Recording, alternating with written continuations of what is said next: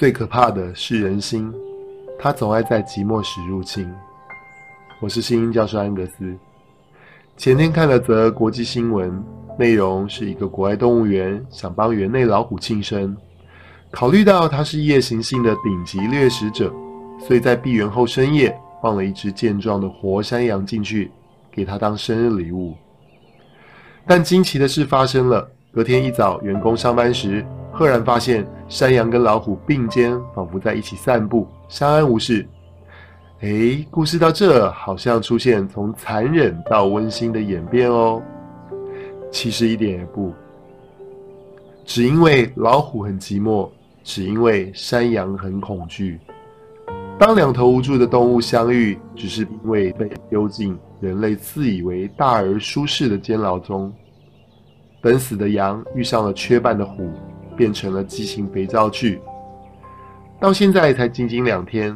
国外几支相关视频影片点击破了千万，元芳甚至还开直播，太滑稽了，不是？觉得有爱，虎跟羊可以友善相处的，住一起当伴吧。虎大哥收了一个羊小弟，山羊表示安全。虎爷开心，因为找羊打架永远都会赢。留你个几天，熟成之后再当做大餐。元芳想让老虎练习牧羊啦。以后可以管理动物哦。